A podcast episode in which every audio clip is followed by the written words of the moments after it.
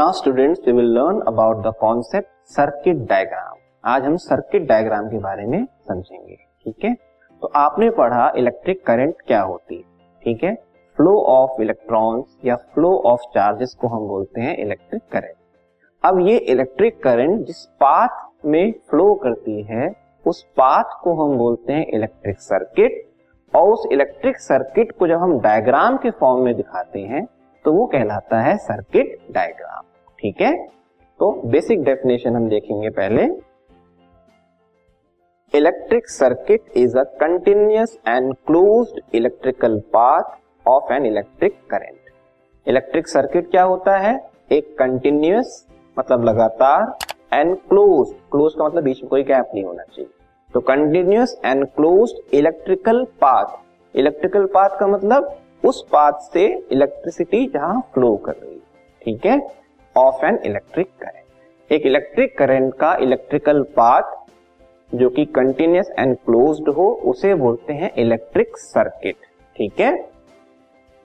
Schematic diagram in which different components of the electric circuit are represented by the conventional symbols is called a circuit diagram एक schematic diagram हम बनाएँगे, जिसमें उस electric current के electric path को हम show करेंगे plus जो डिफरेंट डिफरेंट कंपोनेंट्स हैं डिवाइसेस हैं, जो इलेक्ट्रिसिटी में यूज़ आते हैं, उनको हम सिंबल्स के फॉर्म में रिप्रेजेंट करेंगे। कन्वेंशनल सिंबल्स के फॉर्म में रिप्रेजेंट करेंगे। तो वो पूरा डायग्राम जो है कहलाएगा सर्किट डायग्राम या उसको इलेक्ट्रिक सर्किट डायग्राम भी कहते हैं। ठीक है? तो एक इलेक्ट्रिक सर्किट डायग्राम हम देखते हैं कैसा है। ठीक है? आप यहाँ देख सकते हो, ये पूरा एक इलेक्ट्रिक सर्किट डायग्राम को रिप्रेजेंट किया गया है, जिसमें आपको अलग अलग कंपोनेंट्स नज़र आएँगे, जैसे ये है बैटरी जो कि करंट का सोर्स है। करंट का सोर्स है मतलब यही करंट सप्लाई करता है, ठीक है? इसमें पॉजिटिव एंड नेगेटिव टर्मिनल होंगे। फिर की की के थ्रू हम इलेक्ट्रिक सर्किट को ओपन या क्लोज करते हैं। डॉट अगर लगा हुआ है की में तो वो क्लोज्ड है मतलब करंट फ्लो हो रही है। डॉट नहीं लगा है तो वो ओपन है। ठीक है? मतलब करंट फ्लो नहीं हो रही। क्लोज है मतलब करंट फ्लो हो रही है और ओपन है मतलब करंट फ्लो नहीं हो रही। ठीक है? नेक्स्ट है, एमीटर, जो कि ऐसा डिवाइस है जो कि करंट को मेजर करता है। ठीक है? नेक्स्ट है बल्ब ओके ये बल्ब का सिंबल है कन्वेंशनल सिंबल है। और बल्ब के थ्रू हमको पता चलता है कि इलेक्ट्रिक करंट फ्लो हो रही है क्योंकि अगर बल्ब जल रहा है मतलब इलेक्ट्रिक करंट फ्लो हो रही है।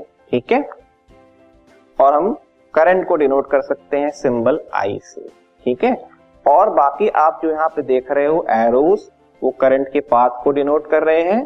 और बाकी जो ब्लैक ब्लैक नज़र आ रहा है, ये वायर्स कनेक्टिंग वायर्स इस तरह से कनेक्टिंग वायर्स बल्ब एमीटर की बैटरी और भी कंपोनेंट्स होते हैं, जैसे वोल्ट मीटर ठीक है रियोस्टैट ये सब चीज़ों, इन सब चीज़ों को हम सिंबल्स के फॉर्म में रिप्रेजेंट करके एक डायग्राम बनाते हैं।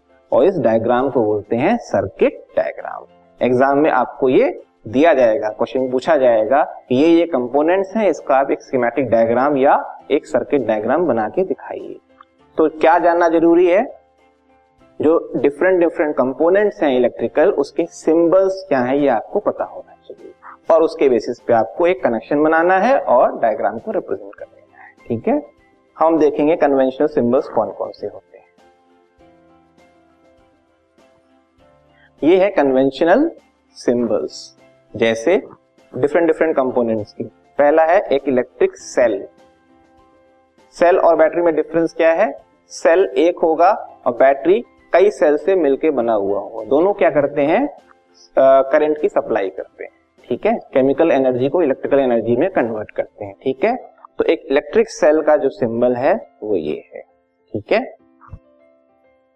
ओके इसको हम इस फॉर्म में दिखाएँ, ज़्यादा बेटर होगा। तो ये एक इलेक्ट्रिक सेल ठीक है? और इसका सिंबल है ये। ओके प्लस और minus negative terminal positive end negative terminal भी दिखाना होता है। फिर आता है नेक्स्ट अ बैटरी जिसे हम क्या बोलते हैं? कॉम्बिनेशन ऑफ़ सेल्स ठीक है? दो या दो से ज़्यादा सेल्स को हम कंबाइन करके एक बैटरी बनाते हैं। तो यहाँ भी आप देख सकते हो कंबाइन करके एक बैटरी बन रही है। ठीक है? देन प्लग, की और स्विच। मतलब जो की है, उसको हम प्लग की भी कहते हैं या स्विच भी कहते हैं, ठीक है? तो ये इसको हम रिप्रेजेंट कर रहे हैं। ओपन अगर ओपन होगा तो उसका डायग्राम ये होगा। मतलब बीच में कोई डॉट नहीं होगा। ऐसे ही की या स्विच अगर क्लोज्ड होगा तो उसके जो बीच में एक डॉट होगा, ठीक है? नेक्स्ट है अ वायर जॉइंट जो कनेक्टिंग वायर्स है, उसको हम क्रॉस भी लेके जाते हैं, ऊपर से लेके जाते हैं, एक वायर के ऊपर से अगर लेके जा रहे हैं तो उसको हम इस तरह से रिप्रेजेंट करते हैं। ठीक है? और भी कंपोनेंट्स हैं। नेक्स्ट है वायर क्रॉसिंग विदाउट ज्वाइनिंग अगर ऊपर से लेके जा रहे हैं और ज्वाइनिंग नहीं है तो इस तरह से दिखाएँगे। ठीक है? और ज्वाइनिंग अगर है तो बीच में डॉट होगा। नेक्स्ट है इलेक्ट्रिक बल्ब, ठीक है? इलेक्ट्रिक बल्ब को हम इस तरह से दिखा रहे सिंबल है। दो लाइन बनानी है और ऐसे कर्व दे देना है। Next, a resistor a resistor of resistance R. One minute.